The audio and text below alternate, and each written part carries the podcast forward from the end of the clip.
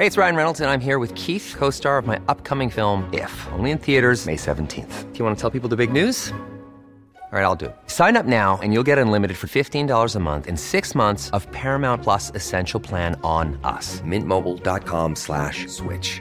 Upfront payment of $45 equivalent to $15 per month. Unlimited over 40 gigabytes per month. Face lower speeds. Videos at 480p. Active Mint customers by 531.24 get six months of Paramount Plus Essential Plan. Auto renews after six months. Offer ends May 31st, 2024. Separate Paramount Plus registration required. Terms and conditions apply if rated PG.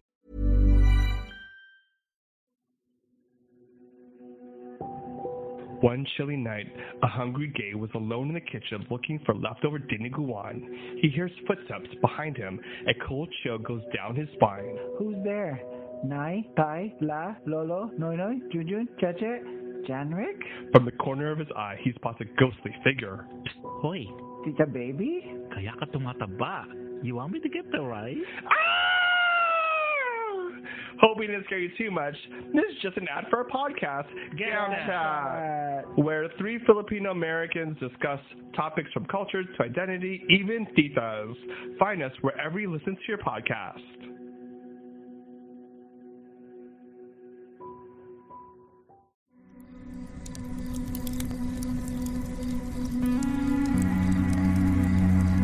Ito ang mga kwentong bumuo ng ating nakaraan. Mga kwentong unang narinig sa mga liblib na lugar o mga pinakatagong bulong-bulungan. Dito ay pag-uusapan natin ang mga kwentong kababalagan at misteryo na umalo sa kultura, kasaysayan at kamalayan nating mga Pilipino. Ang aking campsite ay isang safe space at bukas para sa lahat ng gustong makinig o kahit gusto mo lamang tumahimik at magpahinga. Ito po ang inyong Camp Master at ito ang Philippine Campfire Stories.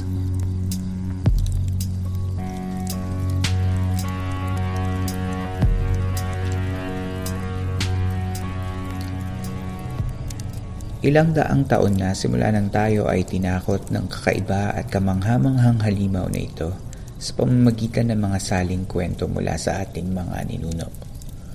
Ang sinasabing pinakamaagang tala ng manananggal ay noong taong 1589 sa panahon ng pananakop ng mga Kastila. Ayon kay Fray Juan de Plasencia, sa kanyang aklat na Relacion de las Costumbres de los Tagalos, may labing dalawang pagkakakilanda ng mga halimo sa Pilipinas ayon sa mga Kastilang pari noong panahon na iyon. At isa sa mga ito ay naging isa sa mga pinakasikat na nilalang sa mitolohiyang Pilipino, ang manananggal. Kung hayaan niyo kung isali ng nasa libro ngayon, ang sinasabi nito ay Ang ikapito ay ang magtatanggal. Ang kanyang pakay ay magpakita sa gabi sa madla na walang ulo o lamang loob. Sa gantong paraan, ang halimaw ay magliliwaliw na dala na kukunwaring daladala ang kanyang ulo sa iba-ibang lugar. Sa pagsapit ng liwanag ay babalik siyang muli sa kanyang katawan at mamumuhay ng tila pangkaraniwan. Marahil ito ay kwentong bayan lamang, ngunit ang mga katutubo ay naniniwalang nakita na nila ito. Marahil dahil ang demonyo mismo ang nag-udyo sa kanila upang maniwala. Nangyari ito sa Catanduanes.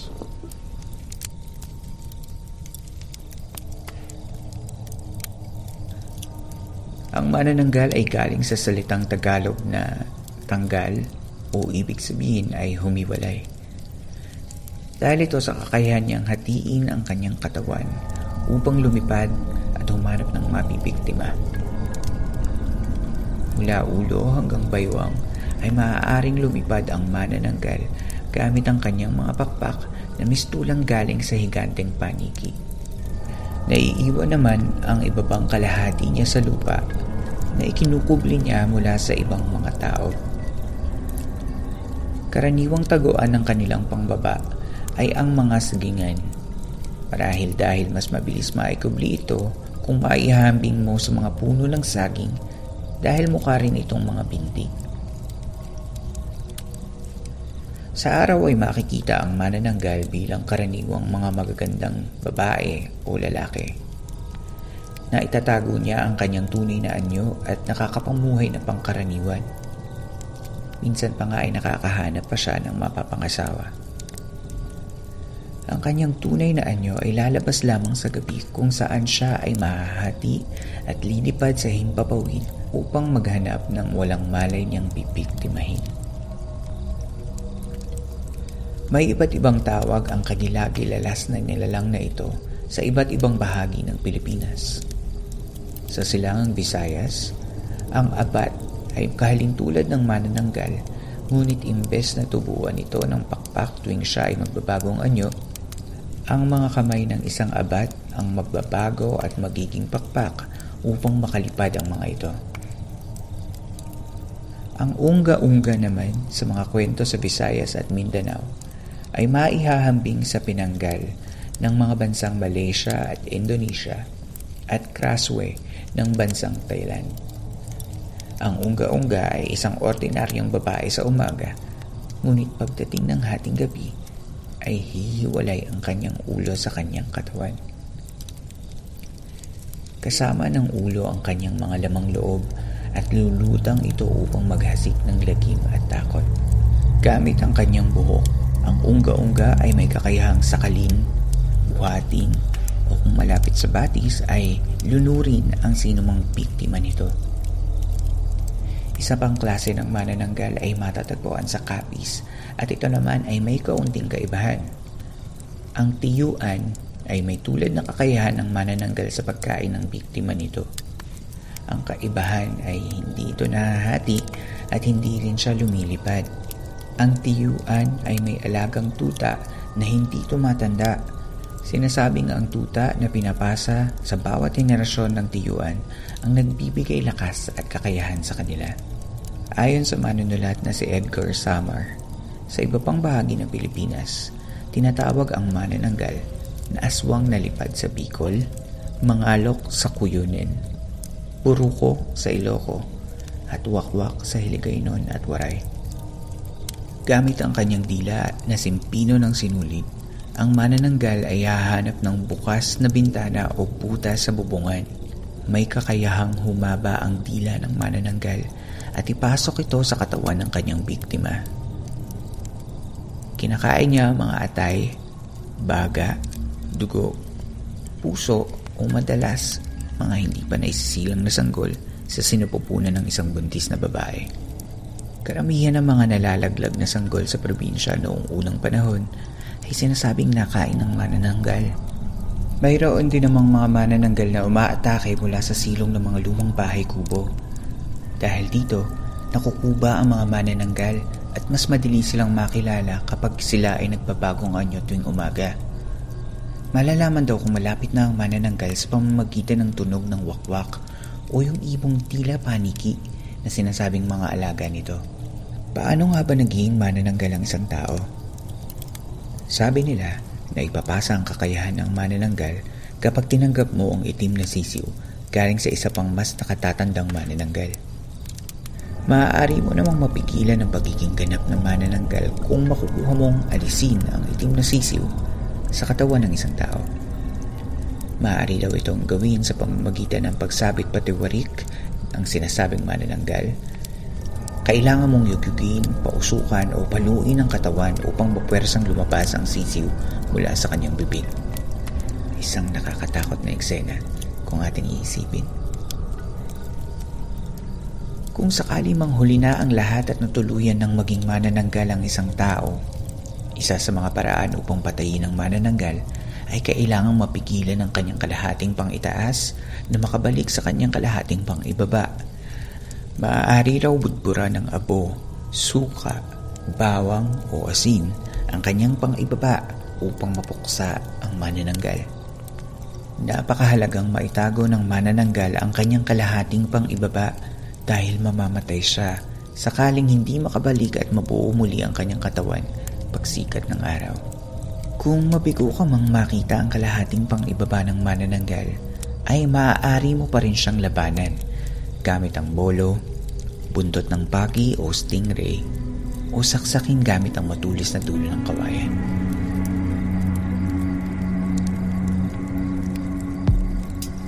Sa ating pagbabalik, ano nga ba ang naidulot ng manananggal at ng konsepto nito sa ating pang-araw-araw na pamumuhay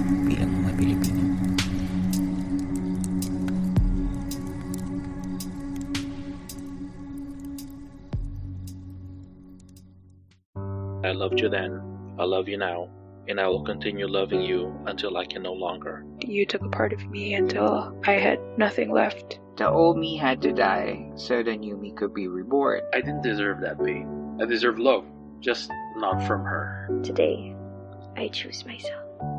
I wanted to tell you, but you weren't there. These are the stories that I wish you heard.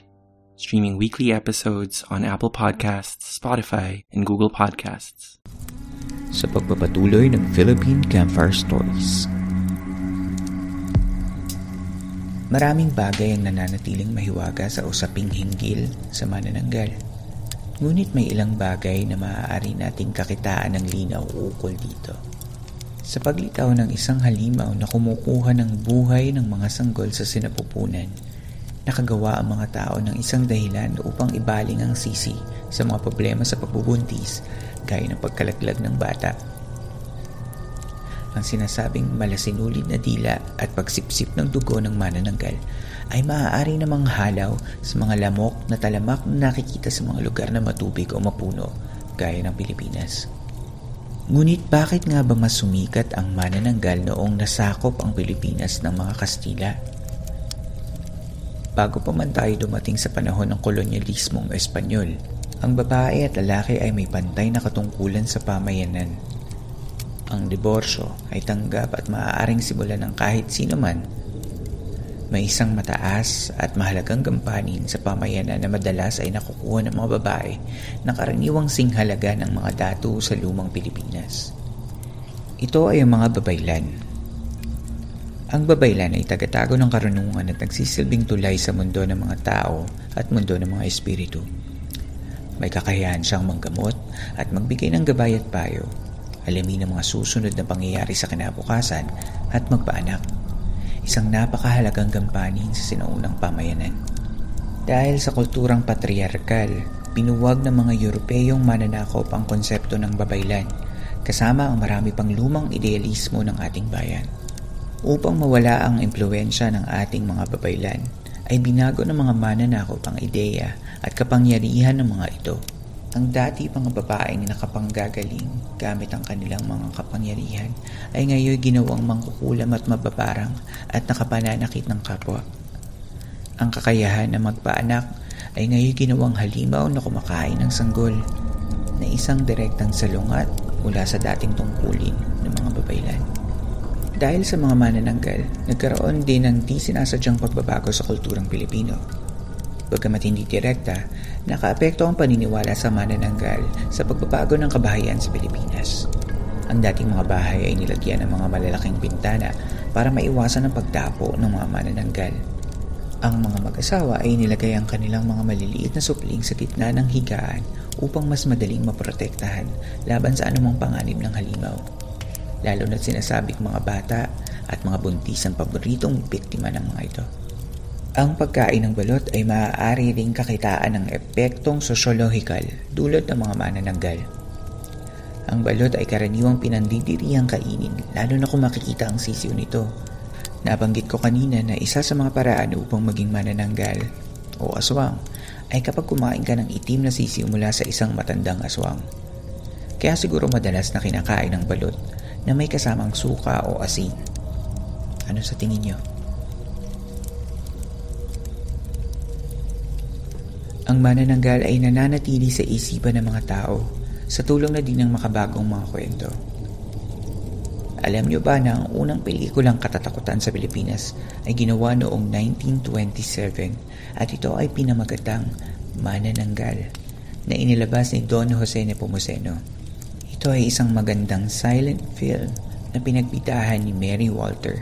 Dahil wala pang mga special effects, hinuhukay ang lupa at ibinabao ng mga gumaganap na manananggal upang maipakitang kalahati lamang ang kanilang katawan. Sa ngayon ay walang natirang kopya ng sinasabing pelikula. Pagkatapos noon ay hindi na nawala ang manananggal sa kwentong Pilipino. Nariyan na siya ay naging kalaban ni Darna noong taong 1973. Sinagupa din siya sa Shake, Rattle and Roll noong taong 1984. Isang animated film noong 2008 na tinawag na Dayo ay may bidang batang manananggal. Sa Netflix ay ipapalabas na ang animated version ng sikat na comics na 13 ni Nabudget Tan at Kadjo Baldissimo sa comics ay nakalaban ng bida na si Alexandra, ang isang lupon ng mga manananggal at malamang ay lalabas din ito sa animated version. Maaaring ang manananggal ay unang naging simbolo ng takot sa ating mga Pilipino. Panakot na rin ang mga mananakop laban sa ating mga ninuno. Ngunit nagawa pa rin humalo ng manananggal sa makabagong ideolohiya.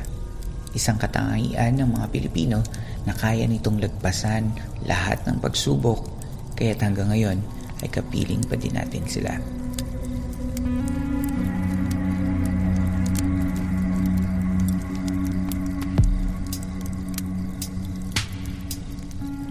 Inyo pong nasubaybayan ng Philippine Campfire Stories.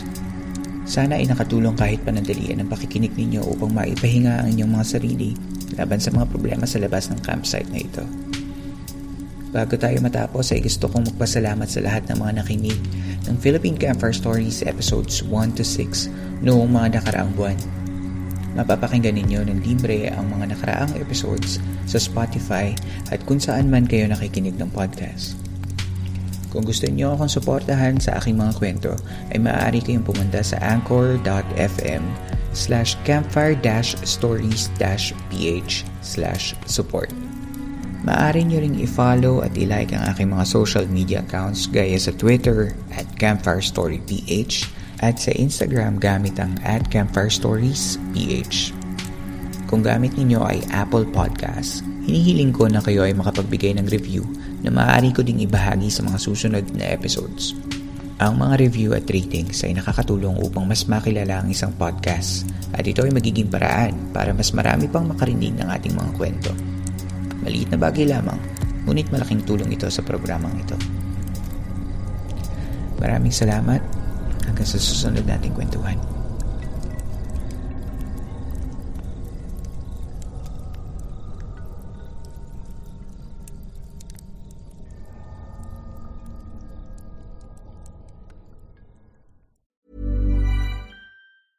Planning for your next trip?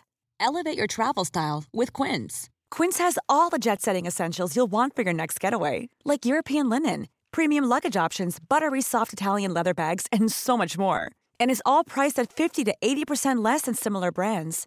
Plus, Quince only works with factories that use safe and ethical manufacturing practices. Pack your bags with high-quality essentials you'll be wearing for vacations to come with Quince. Go to quince.com/pack for free shipping and 365-day returns.